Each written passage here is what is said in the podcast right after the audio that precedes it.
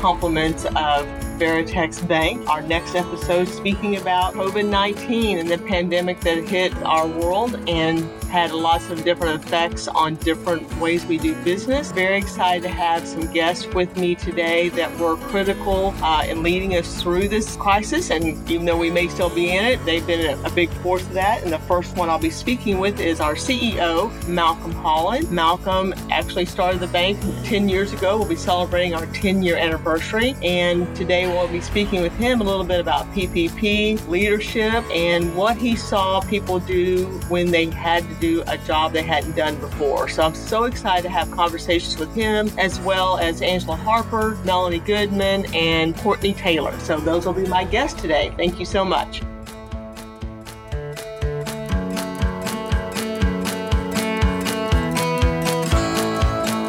Well, welcome everyone. Thank you joining us today. I have the utmost privilege to have Malcolm Holland in the studio with us, and we're going to be speaking with Malcolm about some uh, interesting events that have happened in the past few weeks, uh, mainly talking around the pandemic that started around March 15th in Texas when it came full board. And just want to get his insights on how his team reacted, how his service industry reacted to this, and talk to him a little bit about next steps. So, welcome, Malcolm. So happy to have you join us. Thank you. So tell me, um, the pandemic started in, of course, the United States a little earlier, but really hit Texas mid March, and it seemed like it happened really quickly. Tell me how you think your team reacted to being thrust in the middle of something they had never seen before. Well, these are certainly unprecedented times for all of us. Nobody living today, actually, had ever seen anything like this before. You know, we saw it coming from a distance from China and hit the East Coast. And like you said, quickly it was upon us mm-hmm. and it came really fast. In fact, I was in New York first week in March meeting with investors and got back and the next week is when uh, this thing kind of hit and so we had to quickly um, get our team together and figure out what next steps were and the, the first thing that we did was I wanted to do our part as not only being part of the community, but for our employees, was to give everybody a chance to take a real deep breath. Because at the time, if you recall, people didn't know anything. We didn't know businesses were going to be closed. We didn't know if we are going to get out of our houses. We didn't know what the government was going to allow us to do. And so I wanted to, to give everybody some sense of security. And so if you recall, we said, all right, here's here's what we're going to do. We're going to put a six week plan together and that plan entailed uh, making sure everybody knew that whether they could come into the office or not come into the office, that they were going to get paid. I remember. Mm-hmm. I wanted to be sure that everybody knew that they were going to be able to buy food and pay rent and get groceries and buy gas for their car. And so that was the, the first thing we did. Right. And then our team, you know, assembled around, I don't even what the name of our team was, the COVID I remember team. the critical task force team. critical task force team. That's what it was. Exactly. And so we started meeting and we met every week. And then I also had a, a, weekly meeting with the board of directors on Mondays at five o'clock because I felt like they needed to know what we were doing. Everything was so fluid, right. whether it was closing branches, and we had, if you remember, we had a case in Fort Worth and we had to close the Davis branch to what kind of clients um, needed to get in for accounts or how are we going to get wires out? So it was really fluid. Right. So we needed to meet often and i felt like the board needed to be uh, informed as well. Good. I, I do remember those days. It's interesting you speak about that because i think one of the first things that uh, met with the most reaction positive reaction and quite frankly a sense of relief was when you announced you didn't want anyone worried about working or being laid off when things were happening that you wanted to have a six week plan. And in order to do that, no matter what happened with schools closing quickly with children or caring for elderly, uh, you made that announcement. So thank you for doing that. I think that really did lead the way into the, uh, the bank being able to make good decisions along the way and gave us some time to breathe and really collect our thoughts. I want to talk a little bit about the shelter in place orders that came around and some of the things that we did while people were at home and talking about knowing that people will come back to work at some point just the things that were put in place and how you felt about you know the social interactions and the social distancing and how we best protected our employees so can we talk about that a little bit yeah. Okay. So, I mean, first and foremost, I mean, we're we're about making sure that our, our folks were protected. So we needed to be sure that we followed the CDC guidelines to the best of our abilities, and that meant from a cleanliness standpoint, uh, we need to keep our offices clean from a social distancing standpoint. We need to be sure we adhere to the guidelines that they put forth. And if you remember, they, these things changed. And so you know, one week it was it was one thing, and the next week it was something else. And so again, I go back to being fluid. Nobody have seen this. Uh, we had to be fairly reactionary, uh, but first and foremost was taking care of the folks that work here, and then secondarily making sure that we were a place where clients could feel safe and still continue to do their business here. Yeah, I, I agree. I think one of the things that uh, I saw us lead well in is the procurement of supplies. Uh, we were trying to get them from all sources gloves, masks, wipes, everything we could do, but also just making sure that our employees could work at home, the deployment of laptops, getting people to able to work home uh, when, when they could. With rotation schedules, really taking to mind our employee safety. So I'd love to see us have that plan in place at all times and really be able to build on it. But I think the biggest thing that we kept up forefront was employees first, clients first. I think that served us well. Yeah, we and we did a really good job at keeping. I think at one point we had about fifty percent of our folks at home mm-hmm. VPN in, getting the getting the job done. We just completed a, our new business continuity plan in the first quarter, Right. and so here it comes mid March, and we get Good the timing. chance to enact our new plan, and it worked. We were short. Oh, I'm going to guess, but 50 or 60 Mm-hmm. or so um, laptops. We got those ordered. They they were in. We got the right laptops in the right people's hands so they could do work at home. And then I, I think, correct me if I'm wrong, but didn't we have a client in Fort Worth that made a whole bunch of masks for us? Right, right. And when we couldn't find masks, we tried to order them, and they came by just to give our staff some and said, "Hey, I'll make your whole team some." So they made us 700 masks in three days. Um, and whether they're right ones or not, they released the mask. Right, right. And during that time, Malcolm, one of the things that was rolling out during this whole experience was the SBA PPP program. So, how did that, on top of what we were dealing with, this program, how did that impact our teams and how did they react to that? That, that was probably one of the greatest efforts that I've seen uh, in some time of our team. And listen, again, we go back to we didn't know what the PPP plan was going to be, how it was going to work. We just knew it was there. The government tried to put a bunch of money out, 350 billion in its first wave, and they gave you very little guidance and very few rules. And we had to put a team together. A couple of things that came out of that. We had 110, I believe, people from all areas of the bank uh, that jumped in there. Mhm. A couple of anecdotal stories. I know we had we have a guy that used to be in the loan department, and he raised his hand and said, "I used to do uh, loan doc. Right. Give me a terminal." Yep. And he started pounding out loan documents. We had Delta Task Force teams that were developed, and people worked. I mean, 16 and 17 hour days. But for everybody to just come around that PPP program was was really really cool to see as a leader. I got in a couple of meetings and listened in, and it was it was really good. I can say that we took care of 100% of the applications. That's awesome. Um, nobody got turned away unless they didn't qualify, and the SBA wouldn't wouldn't give it to them. But Right. But we fulfilled our, our end of that bargain. So that was a, a nice program. The other thing we found was in the early days, you know, we've been working on some technology to simplify how we collect loan documents and Right. loan information from clients. Mhm. And we've been working five, six, seven months on it. Right.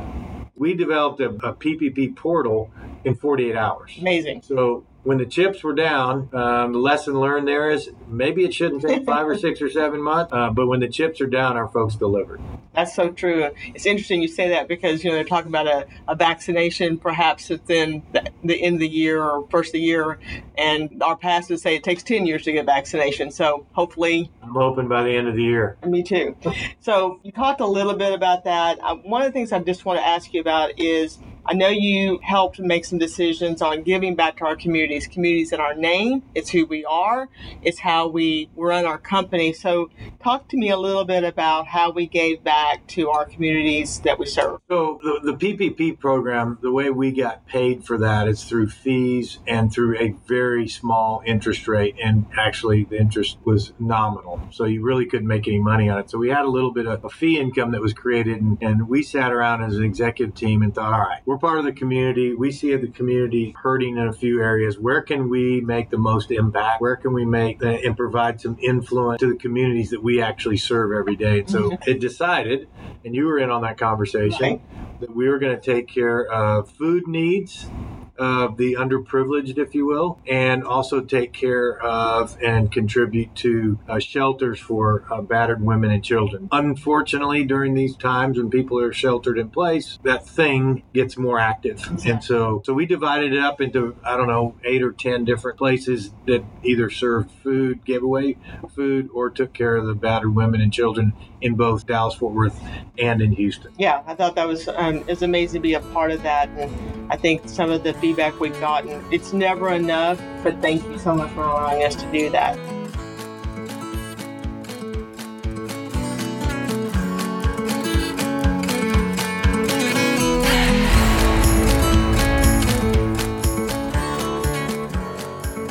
Hope Farms, a leadership program for fatherless boys. With campuses in the Morningside and Como neighborhoods of Fort Worth and a new campus in South Dallas, Hope Farms dedicated to guiding at risk boys to become Christ centered men of integrity. Over the past 30 years, we've helped countless boys, mothers, and their families. Find out more at www.hopefarmfw.org.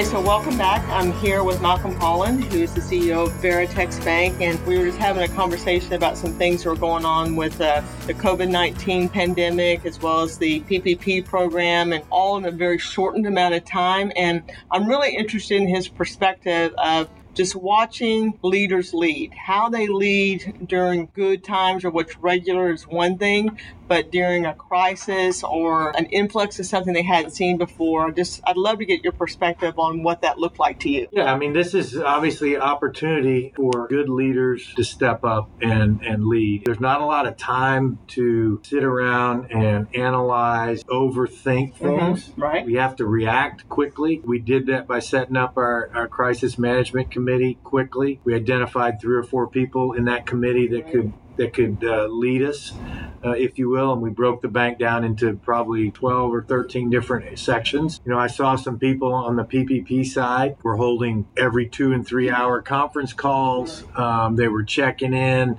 There was an organizational chart that had a communication channel on it that was, I mean, it was it was a little bit of a well, actually, it was crisis management. Right. I mean, we were in right. a, a, crisis, and so we saw some people step up. Some people get better right. in crisis. Mm-hmm. Some people don't. Right and um, it doesn't make them bad people. It just they just do different skill sets sometimes. Yeah, yeah. things are calmer, they're better. But I saw some folks step up. It's good to know that when you have a crisis at hand, you got some folks willing to get in there and get dirty. And so decisions need to be made. And listen, I understand they're not all going to be right, mm-hmm. but you got to have some conviction about what you're doing and why you're doing it, and then you just got to go do it. Right. Well, I think that's one of the things that the people who have worked at the bank and, and follow your leadership is that that it's not always perfect. Leadership's not perfect, but you have to be willing to step up and make some decisions. And if it's the wrong one, you see it's the wrong one, be able to be nimble enough to say, hey, we're going the wrong direction, let's change. And that's what good leaders do, I think, as well. So thank you for letting us have that opportunity. It's been great spending a few minutes with you and talking about some of the things that have happened recently that are out of our normal way of doing business, but that's part of what makes a great company great, in my opinion. So we're going to talk a little bit more with Angela Harper, who led the crisis management team today as well and is on our executive management team. So thank you, Malcolm, for joining us. I appreciate it, and we'll talk to you soon. Thank you.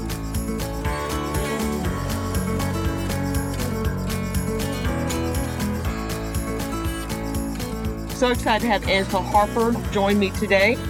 Angela is the Chief Risk Officer at Veritex Community Bank. Angela brings with her a wealth of knowledge of different aspects of what she does every day. And I'm not sure I could do her job, and I'm not sure anybody would want me to do her job. But one of the things that Angela is really good at is leading people through difficult times. And she was tapped earlier by Malcolm Holland to lead the critical task force through the pandemic. And so I'm so excited to have some conversation with her today and get her perspective on, you know, really what happened with the pandemic. So Angela, welcome to my show. I appreciate it. Thanks. Angela and I worked together for a long time, so we know each other really well. So we're just going to talk a little bit about what happened. One of the things that I saw Angela during this time, I think the pandemic we were talking about earlier, really hit Texas around spring break time. It was around the mid March, right? Yes. We look back, it seems like it's forever ago, but it really hadn't been. Right. And the pandemic's still going on. So what I wanted to just talk to you about is, you know, what were some of the first impressions from you when you saw from the media and from the CDC and the WHO organization, whatever, what was really happening? What what were the impressions that you got from all the media around it? Well, you know, first I want to say I think it's kind of interesting that we were in the middle of a business continuity exercise. Yes, we were. When the pandemic hit.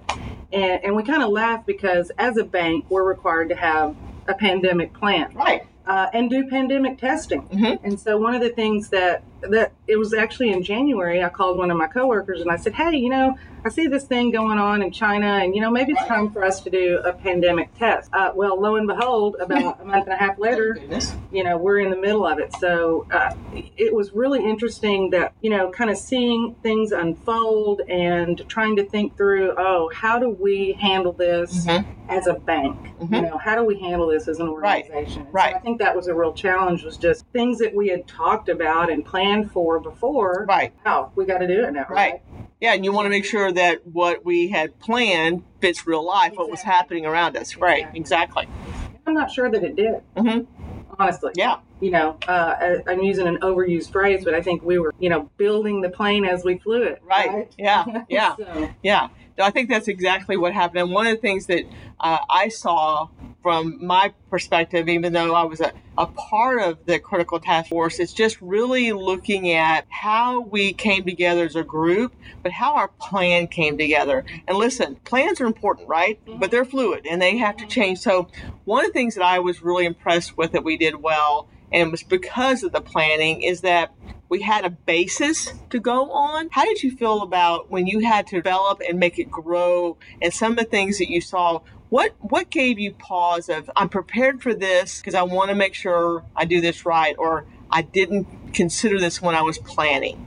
Was there anything that came to mind? well, you know what? What came to mind first was we've got to make decisions, and we've got to make them quickly. Right? But we've got to make the right decisions. Yes. And so, you know, you can plan and plan Right. all day long, but when you have to actually execute, the thing that went through my brain was, okay, how do I do this effectively? Mm-hmm. um, and how do I make sure that I'm not missing anything? And so, what I think was really important, and what I think we did really well, Right, right. collaborate Right? and communicate. Mhm. Lots of that. You know, you need to get stakeholders involved from all aspects of the company, Mhm. so that you make sure, you know, number one, that you're taking care of your employees, Right. first and foremost, First and foremost, yep. Um, but also that you can get business done. Right. Because business doesn't stop, right? People still have to move money, Right. right? Right. And we're a, an essential business. Right? So we had to make sure that we had all the tools and the ability to get people working, whether that be remotely or whether it be in the office. And in, if they're in the office, you got to do it safely. Right, right. Totally. Totally agree. I think that's interesting you said it because if they're in the office or out of the office, and one of the things I think you know you implemented and, and did well was how do we deploy assets? How do we deploy our people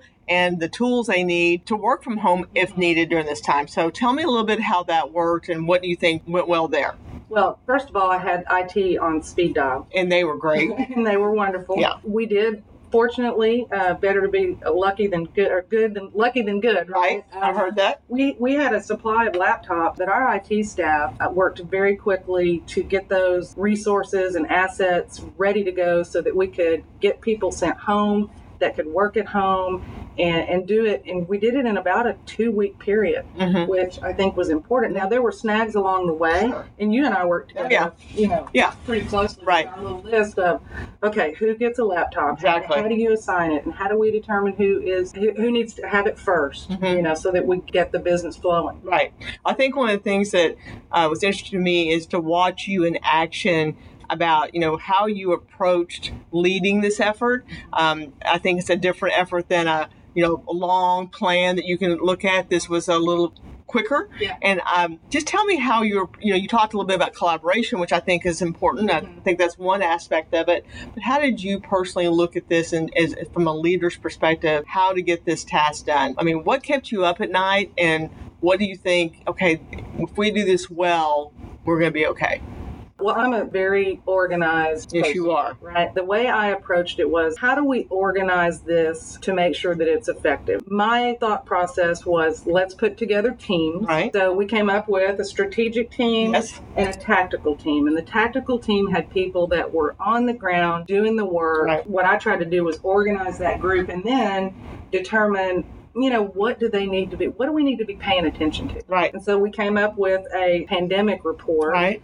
That we did on a weekly basis where we evaluated where are we at from a staffing standpoint. Yeah, very important. Uh, how are our vendors working? You know, Mhm. do our vendors have pandemic Right. plans and what happens if we lose a vendor because we do rely on vendors? Right. You know, what critical processes are not getting done Okay. and what can we do to fix that? hmm And then, you know, what kind of support do you guys need? Every week we ask the group, what do you need? Do you have additional needs? Are we meeting your needs? Right. So I think that that was critical. And then, so that's your tactical aspect of it. And then the executive team needed to guide Right. uh, and lead. And I think the importance of the executive team was not so much the day to day, it was the support. Right. You know, Right. like you and I talked Right. about, we encourage Malcolm, hey, you know, we need to have some meetings, we need to have some town hall meetings, and Yeah. make sure people feel like we're listening to them, Right. and that we're trying to take steps to help them and to make their life easier Mhm. during this really unusual time. Yeah, no, I, I totally agree. I think that's one of the things.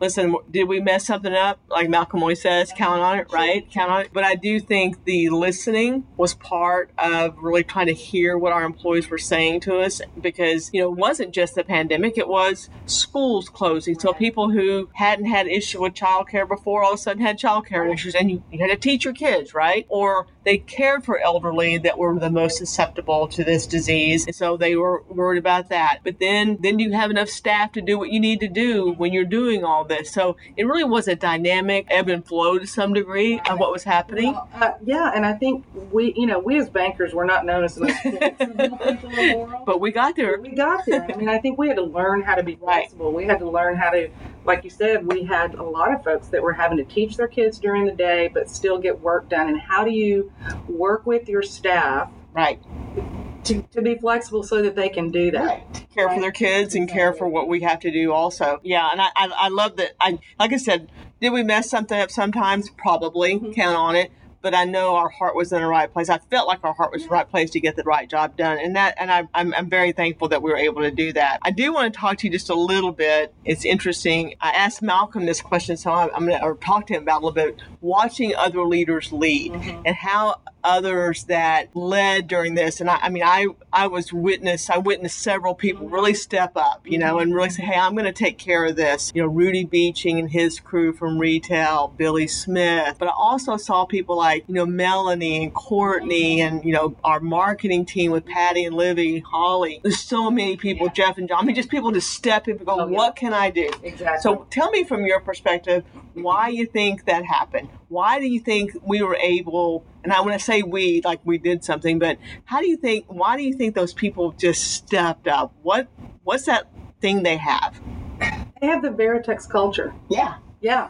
Great. I love that. I know. I, I really think that, you know, you know, be mindful. Be mindful. comes to mind. Mhm. Uh, I saw a lot of examples as well. Um, I want to point out two people in particular. Uh-huh. Greg Smith, Yep. Who uh, you know is institutional services manager. Well, he called up the loan ops department and said, "Hey, I know it's been a long time, but I know how to do Laser Pro, Yeah. So I'll do documents for you." And so Yeah. he did documents for the PPP. That's awesome. And I just, you know, I think, wow, that was really cool. And another, Donald Pershbach. Oh, yeah. He would come to meetings prepared with quotes and motivational, you know, Yeah. excerpts from people to try to motivate us. Right. And I actually stole his some of his ideas. I love that.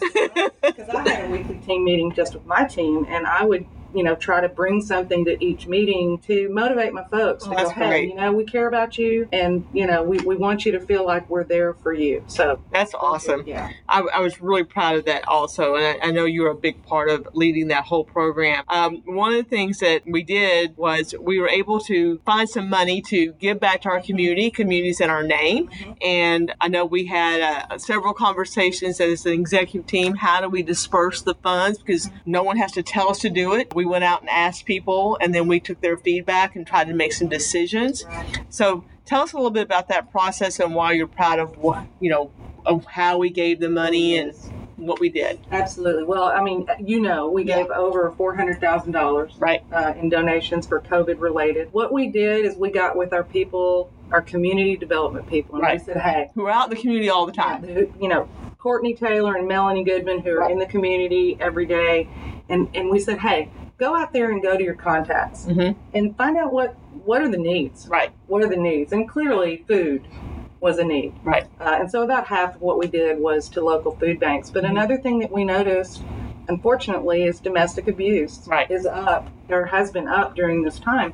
And we already had relationships with those groups. Right. And so we reached out to them, and, and, and another big portion of that went to those groups. Right. And it, if it wasn't for Courtney and Melanie, you know, knowing who needed the help, Right. we really wouldn't have been able to make the right decision as to where Yeah. to best deploy the money. No, I totally agree with you. Totally agree with you. I, I think that's one of the things that was interesting when we were making some of these decisions that everyone needs food Mhm. and everyone needs a safe place to call home. And so you have to kind of do that that way. So I was, I'm really proud of that. So and uh, makes me feel really good that we can do it. But uh, you know, it's one of those things that we always have done it. We just did we made more an extra effort in those areas with this. Uh, the PPP program allowed us to do a little bit Yeah. more with it. But I'm really proud of that as a, as a bank. Well, you know, and what was even more so impressive to me was who that idea came from. Yeah, You know, Yeah. that idea came from Yeah. Malcolm. yeah, You know, it's hey, We gotta- we, yeah. we need to give back yeah. because you know We're we're lucky. yeah we're very lucky. Yeah, we're, we're- we're, we're fortunate and we're blessed, and let's let's pass that on to some Right. folks that are not. Right. No, I totally agree with you. We're going to come right back in just a couple of minutes and have some more conversation with Angela. So excited to have her on the show.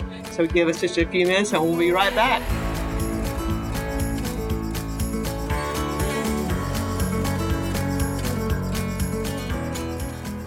Texans Can Academy's mission is to provide the highest quality education for all students, especially those who have struggled in a traditional high school setting in order to ensure their economic independence. To learn more about how you can make a difference in the lives of local youth, visit www.texanscan.org.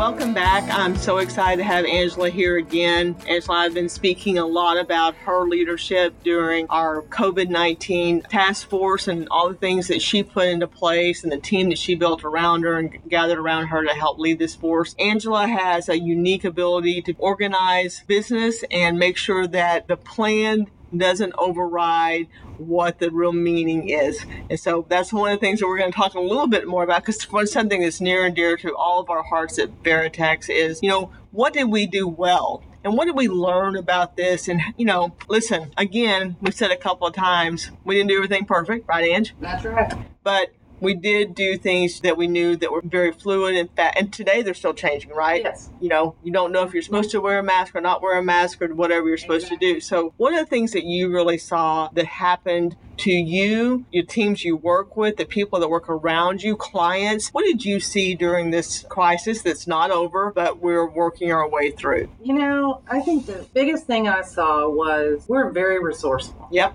We Yep. are, and and we were able to be very nimble. Yeah. and make decisions quickly. Amazing? It is amazing. yeah, you know, such a and we're I consider us a pretty large organization Right. now. We've got 650 Right. plus 650 employees. Mhm. Uh, and, and we had a lot of situations coming at us from a lot of different angles, and we were very quick to react, whether that be someone who needed to go home because they thought they might be sick, right? Uh, whether we had someone who was worried about coming into work, right? We worked with each of those individual situations in a creative way. Yeah, and, and in a really collaborative way of mm-hmm. trying to make sure that we listened to the individual, but we had to do things as well as saying, how do we do this as a company, yeah. taking individual needs in place, but still running our yeah. company? And how do we do it consistently? Right. You know, right. how do you make sure that accommodations that are afforded to one individual is also afforded to another exactly. individual, but yet there's different situations. Exactly. And so I think that was a challenge, mm-hmm. uh, but something we did well. Yeah. I totally agree. And I think one of the things that I saw is really that spirit can speak to several situations that people that were in branches that would cover for someone who had child care issues and they'd say, I'll work extra so you can be home or whatever. And just the in the rotation of time so people could spend three to four hours at home right. with their child teaching right. and then coming into work. So I thought the cre- I, I was really impressed with our creativity. We're bankers. We're not always known for our creativity. but, well, you are, but I thought that was a very interesting uh, perspective, listening to others what they thought was done. I thought we um, really enhanced our listening skill set a little more. I, I, was really impressed with that. Yeah. Yeah. Totally agree yeah. So one of the things, to Angela, that we're going to end with is you're a, a, woman in leadership and you um, are on the executive management team at Veritex. So tell me a little bit about what you see from a leadership perspective as a woman and how you lead your teams today that can help other women grow. What do women need to see in leadership from everyone, but in women from a specific perspective? Wow, that's a that's a big question. I love a big question. um, number one, be confident in your ability. Right. We know what we're doing. Right. Right. We're women, and we're we're we're in leadership positions for a reason. Mm-hmm. But I think be confident, but at the same time, be empathetic. Right you know, listen to what other people have to say. Right. Uh, and and don't get too full of yourself. Yeah. You know. Yeah. Yeah. Yeah. We're all here working together, and you and I have this conversation all the time. yes, we do. We all have skills that we bring to the table, mm-hmm. and you need to rec. As a leader, I try to recognize, you know, my strengths and my weaknesses, right. but also in my team. Exactly. Whether it be my immediate peers mm-hmm. or whether it be the folks that work for me. Right. You know, I think if you do that and you keep your eyes open, mm-hmm. you listen, that that's the most effective way to be a leader. Perfect. I couldn't have said it any better, and I won't. Okay. That was good. Well, thank you for joining us, Angela. I really appreciate you spending the afternoon with me. I could talk all day about this, but uh, we're going to end it on this subject matter, and we'll look forward to speaking with you again soon. Thank you. It's been a pleasure. Thank you.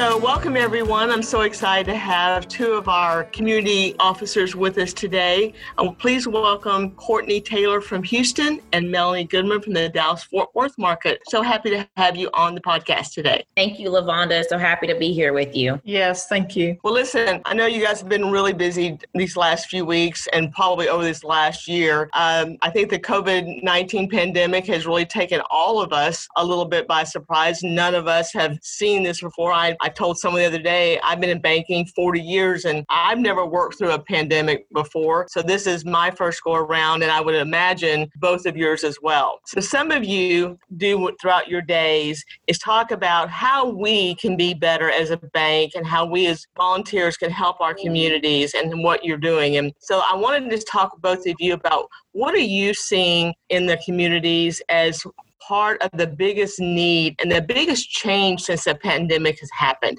What what are the changes you're seeing from your partners that you support? Courtney? Wow. Well, pandemic, um, we know that this, like you said, is it took us by surprise. And normally down here in Houston, we're used to dealing with hurricanes or flooding, nothing right. like pandemic. I have seen our partners really rally together and change a lot of their strategies as far as what they're doing. And so, of course, the, one of the biggest needs right now is food, shelter, things for rental assistance and utility help. And so many uh, community organizations here have really stepped up and, and changed a lot of their services to make sure that the folks in Houston Houston are getting the things that they need. One of the huge things that we have seen, not only just here in Houston, but across the state and really across the country, is our educational system and what will happen with the pandemic and you know technology uh, or access to technology. Uh, we've seen some different uh, strategies and some different efforts that are taking place around on that as well right now. Right. Yeah, I, I think so too. Uh, it's interesting you say that because we're talking about that as a company as well mm-hmm. for those who have school age children who may have not had to do this before and teach their children. That is a, a big difference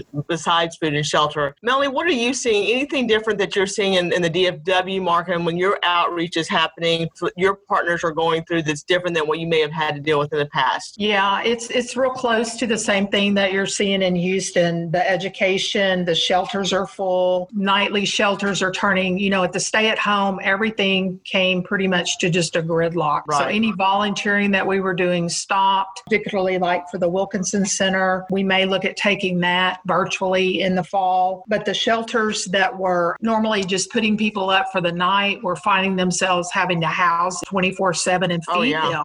And then all of the food banks, you know, most of the people going through those food banks had never even used a food bank. And right. of course, it was stressing the grocery stores. I mean, even to try to find supplies for those that we partner with was very difficult. It was almost like we just needed to provide them the funds to be able to go and outsource it somewhere else because we were not even able to really help, you know, locally. Crisis yeah. centers, um, while there was a decrease in the actual calls coming in for abuse. The centers were um, trying to figure out different ways to still be able to respond to abusive situations. Yeah. So pretty much, pretty much the same thing behind every door. Um, because of our situation right now, in the summer we usually do a backpack event. Right. And because yeah. of the mm-hmm. social mm-hmm. distancing, we're not able to do that. So we're going to provide the money for the supplies, and then they'll, you know, they'll just have their own kind of event and get the supplies to the kids. And again, education has been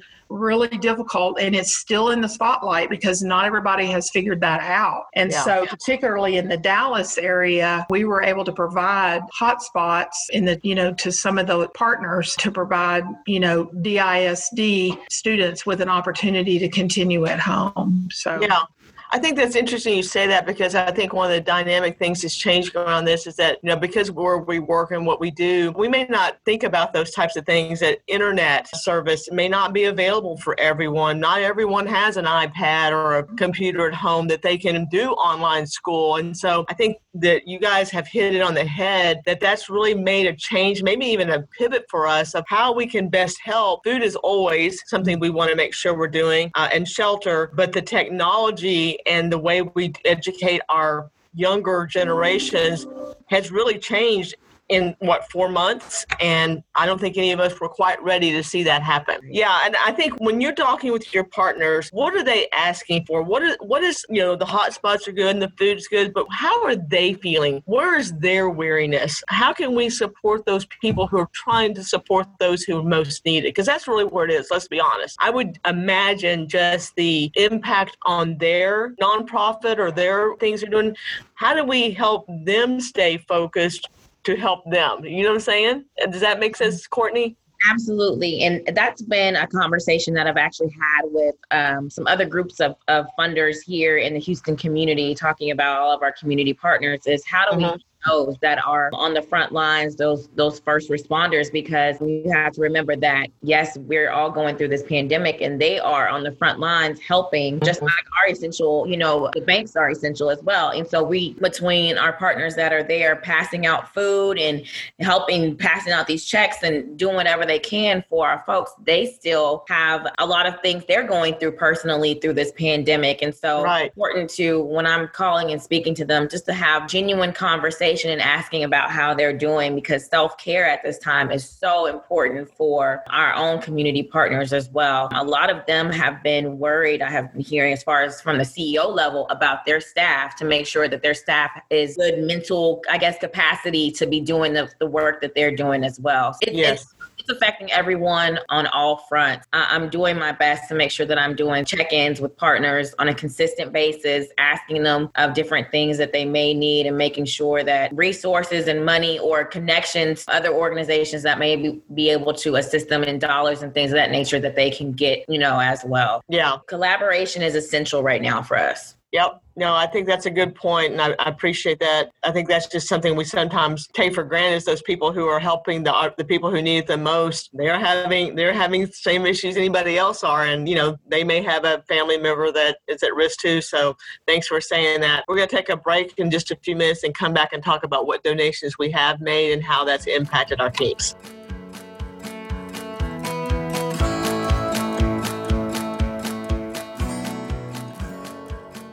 If you or a loved one has experienced domestic abuse or been sexually assaulted, help is available at the Houston Area Women's Center. Visit hawc.org for more info. The Houston Area Women's Center, ending domestic and sexual violence for all.